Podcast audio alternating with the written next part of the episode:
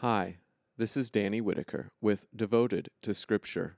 I'm reading through the Bible in a year and sharing my reading with you.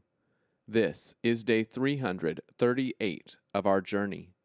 The book of Ephesians was written not only to the church at Ephesus, but to all the churches in the region. Paul begins the letter by emphasizing the blessings we have through the blood of Christ redemption and the forgiveness of sins. He then prays for the believers that they might receive spiritual wisdom and understanding of the greatness and power of God and his workings in our lives. Paul reminds them that God has given us salvation, not because of anything we had done, but by grace through faith, and that he has prepared good works for us to do in Christ Jesus he makes it clear that this truth is a new revelation, not understood by former generations, that has now been revealed by the Holy Spirit. Join me in Ephesians 1 through 3 and comprehend the depth of the love of Christ for you. Ephesians 1 From Paul an apostle of Christ Jesus by the will of God, to the saints in Ephesus, the faithful in Christ Jesus, grace and peace to you from God our Father and the Lord Jesus Christ. Blessed is the God and Father of our Lord Jesus Christ, who has blessed us with every spiritual blessing in the heavenly realms in Christ. For he chose us in Christ before the foundation of the world that we should be holy and blameless before him in love. He did this by predestining us to adoption as legal heirs through Jesus Christ, according to the pleasure of his will, to the praise of the glory of his grace that he has freely bestowed on us in his dearly loved Son. In him we have redemption through his blood, the forgiveness of our offenses according to the riches of his grace that he lavished on us in all wisdom and insight. He did this when he revealed to us the mystery of his will, according to his good pleasure that he set forth in Christ, toward the administration of the fullness of the times, to head up all things in Christ, the things in heaven and the things on earth. In Christ, we too have been claimed as God's own possession since we were predestined according to the purpose of Him who accomplishes all things according to the counsel of His will, so that we, who were the first to set our hope on Christ, would be to the praise of His glory. And when you heard the word of truth, the gospel of your salvation, when you believed in Christ, you were marked with the seal of the promised Holy Spirit, who is the down payment of our inheritance until the redemption of God's own possession to the praise of his glory. For this reason, because I have heard of your faith in the Lord Jesus and your love for all the saints, I do not cease to give thanks for you when I remember you in my prayers. I pray that the God of our Lord Jesus Christ, the glorious Father, will give you spiritual wisdom and revelation in your growing knowledge of him since the eyes of your own heart have been enlightened, so that you can know what is the hope of his calling, what is the wealth of his glorious inheritance in the saints, and what is the incomparable greatness of his power toward us who believe, as displayed in the exercise of his immense strength. This power he exercised in Christ when he raised him from the dead and seated him at his right hand in the heavenly realms far above every rule and authority and power and dominion and every name that is named, not only in this age, but also in the one to come.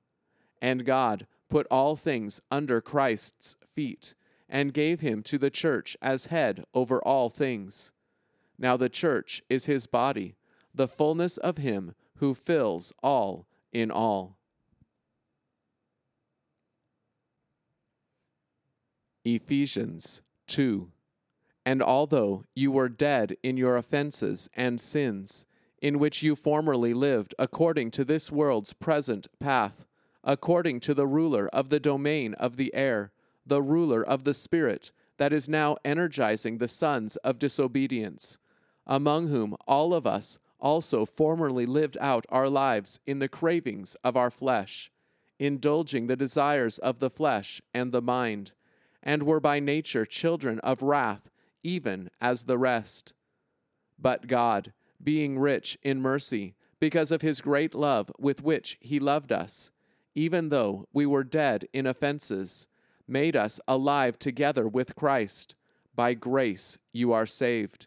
And he raised us up together with him, and seated us together with him in the heavenly realms in Christ Jesus, to demonstrate in the coming ages the surpassing wealth of his grace in kindness toward us in Christ Jesus.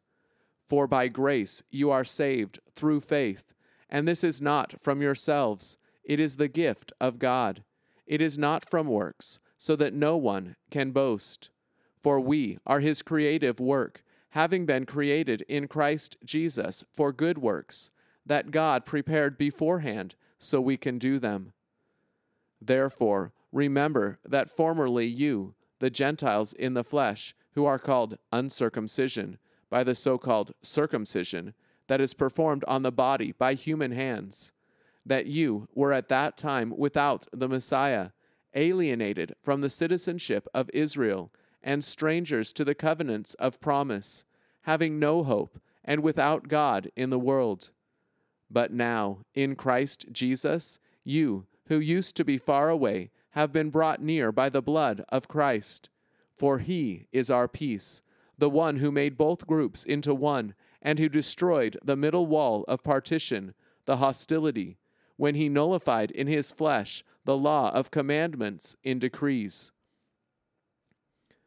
He did this to create in himself one new man out of two, thus making peace, and to reconcile them both in one body to God through the cross, by which the hostility has been killed.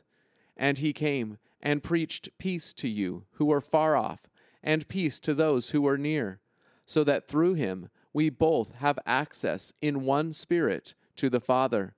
So then, you are no longer foreigners and non citizens, but you are fellow citizens with the saints and members of God's household, because you have been built on the foundation of the apostles and prophets, with Christ Jesus Himself as the cornerstone in him, the whole building, being joined together, grows into a holy temple in the Lord, in whom you also are being built together into a dwelling place of God in the Spirit.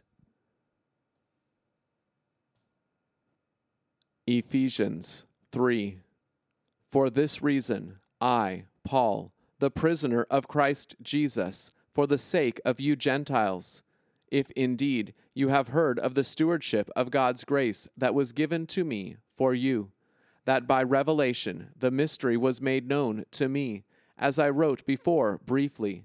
When reading this, you will be able to understand my insight into the mystery of Christ, which was not disclosed to people in former generations, as it has now been revealed to his holy apostles and prophets by the Spirit. Namely, that through the gospel the Gentiles are fellow heirs, fellow members of the body, and fellow partakers of the promise in Christ Jesus. I became a servant of this gospel according to the gift of God's grace that was given to me by the exercise of his power. To me, less than the least of all the saints, this grace was given to proclaim to the Gentiles the unfathomable riches of Christ and to enlighten everyone about God's secret plan, the mystery that has been hidden for ages in God who has created all things. The purpose of this enlightenment is that through the church, the multifaceted wisdom of God should now be disclosed to the rulers and the authorities in the heavenly realms. This was according to the eternal purpose that He accomplished in Christ Jesus our Lord, in whom we have boldness and confident access to God by way of Christ's faithfulness. For this reason, I ask you not to lose heart because of what I am suffering for you, which is your glory. For this reason I kneel before the Father, from whom every family in heaven and on earth is named. I pray that according to the wealth of his glory, he will grant you to be strengthened with power through his Spirit in the inner person, that Christ will dwell in your hearts through faith, so that, because you have been rooted and grounded in love, you will be able to comprehend with all the saints what is the breadth and length and height and depth, and thus to know the love of Christ that surpasses knowledge, so that you will be filled up to all the fullness of God. Now to him who by the power that is working within us is able to do far beyond all that we ask or think, to him be the glory in the church and in Christ Jesus to all generations, forever and ever. Amen. Thank you for joining me on our shared walk through Scripture today. Devotion to Scripture doesn't begin and end here. My prayer is that you will be encouraged to dig deeper and spend some additional time in God's Word today. If you're looking for a great place to start, check the episode description where you will always find a few key verses from the day's reading to reflect on further. I'd love to hear from you. How is God using this podcast to help you grow? How can I be praying for you? Email me at devotedtoscripture at gmail.com. It's amazing seeing a passage come alive as we understand its place in the whole story of the Bible. Knowing and ultimately being a part of that story is the most important undertaking of your life. Join me tomorrow to continue the journey. Be devoted to Scripture.